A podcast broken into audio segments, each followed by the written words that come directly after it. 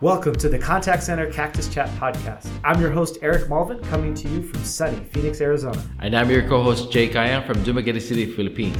I'm a serial entrepreneur, started my first business 10 years ago, and 6 LLCs later, I started PacBiz Contact Center Outsourcing in 2015. Today, we have over 200 employees and growing. And I'm the operations manager here in PacBiz, and I've been working with Eric since 2014, and I grew as the company grew. So whether you're looking to outsource for the first time, whether you manage a contact center, or you're just looking to improve your customer experience, we'll be covering topics for you. So business managers, operations managers, business owners, this is for you, so make sure to subscribe.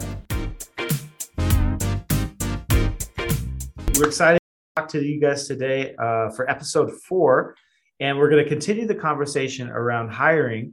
And we talked in episode 3 about the challenges that we're seeing you guys are facing, which is around people that aren't ambitious, lots of turnover.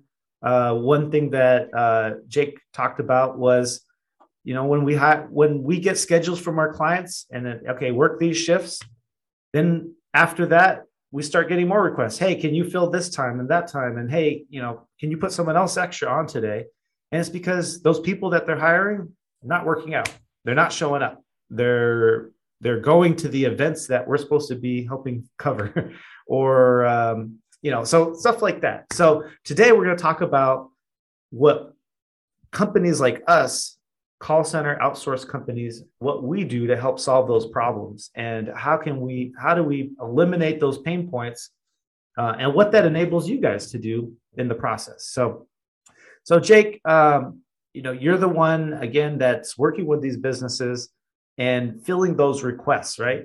So talk to me about you know, what are some of the things that we're doing, and how are we running around behind the scenes to help solve their pain points?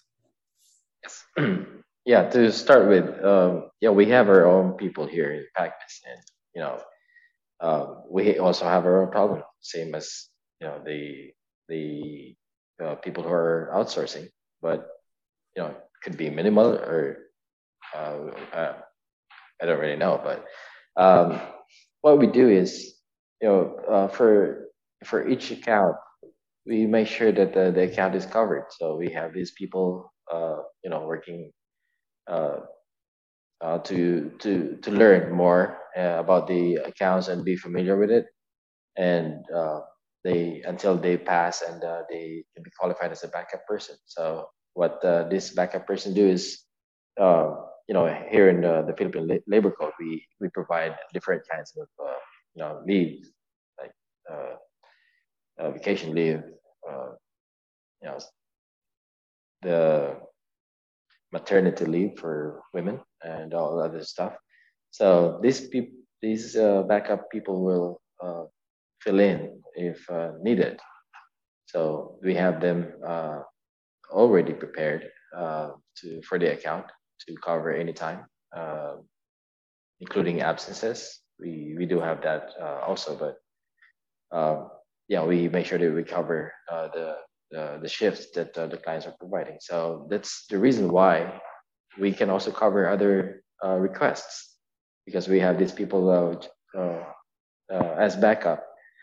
So yeah, that's we eliminate this problem of the client. Like they, you know, they can call us anytime or send it an email that they needed a person to cover for the shift. This is outside of the agreed number of agents. Like they wanted to have 20, so we provide 20.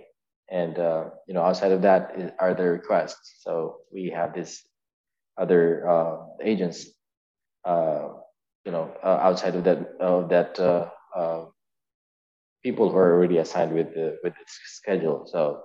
Yeah, they can. The backup people definitely. I think, you know, you touched on. I think it's such a big ability of like flexibility that we have that the clients aren't able to have. You know, for us, we have just over right now as of recording here this summer 2022, just got about 200 people working at PacBiz, and you know, if you're a business that, you know, has a small team. You're trying to conserve cash. You don't have a bunch of extra, you're not well-funded like these giant startups like DoorDash and Uber and Airbnb. You know, they have a limited funding, it seems, for anything. You guys, we can't do that. The clients we work with they're not doing that too. They have funding that you need, and you're not trying to blow it all on customer support. Because you're trying to invest into your product, into your software, into operations, into marketing. So you don't have a lot to put towards that. So when someone is sick or when there is a big increase in demand, all of a sudden, wow, that campaign that we did, it generated twice the business that we thought. Now our wait times went from, something manageable people don't mind to now they're waiting 3-4 minutes on hold. Or they're waiting hours for their ticket to be resolved, or days. And that's a problem for businesses and their customers, and especially if you're trying to grow your business. So that's huge. And I really think, there's that component of it where if you're a business that is just trying to run day to day, but in growing businesses too. I talk a lot with clients about, if you're a growing company and you know that in the next 3 to 6 months, you're going to need more staff, how do you prepare for that? You got to train someone. There's a learning curve. So talk to me about what we do and what a lot of other outsourcing companies do with the backups. How does that backup help when a business is scaling like that? Yeah. And to add to that, Eric, I have seen some supervisors and managers jump in to help cover shifts onshore. These people are not supposed to be taking calls. They're supposed to be thinking, higher things that could, improve the company, and not entertaining and, receiving calls hours and hours for, to fill in for people who are not showing up, or, just to eliminate the high number of call waiting on the queue. So, yeah, this is the problem that I have seen over the years. So, we got that resolved by providing more people, and that we always have as as backup. They're always available, so we help them grow. All right, Jake, that is such a great point. And thank you for bringing that up, because that is something that I hear so often. Is and in every industry, these businesses, they wait until the supervisor is taking calls, the manager's taking calls. They're trying to help bring the queue down. And what ends up happening is those are people, they have other responsibilities in the company too.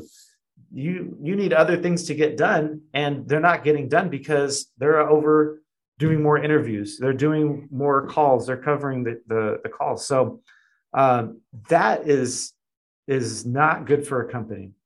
And, it's important to cover that, but how is your business going to be able to grow when you're stuck in that situation? You got to get past that pain point so you can start solving other issues for your business. And that's where we really come in, because, so if you guys have had this problem for your business for the last 6 months, 12 months since COVID, I'm here to tell you that this isn't going away. It's going to get worse. Right now, I heard a statistic last week about hiring, that right now there's 2 jobs for every 1 person that's looking for work.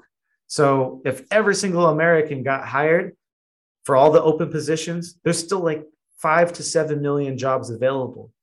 So the idea that you're going to be able to fill those positions and that people are going to stick around, it's not going to work. So, but there's a solution. There's a solution that everyone around the US, Canada, and UK are turning to, and that's outsourcing. And it's working with businesses like us to outsource these functions so that you can hire better talent and pay your people that are in the higher level roles more. So I think that's our time for today.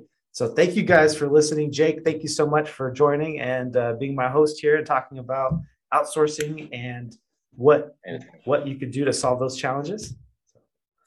Yeah, thanks, Eric, and see you all for the next episode. Yeah, see you guys in the next episode.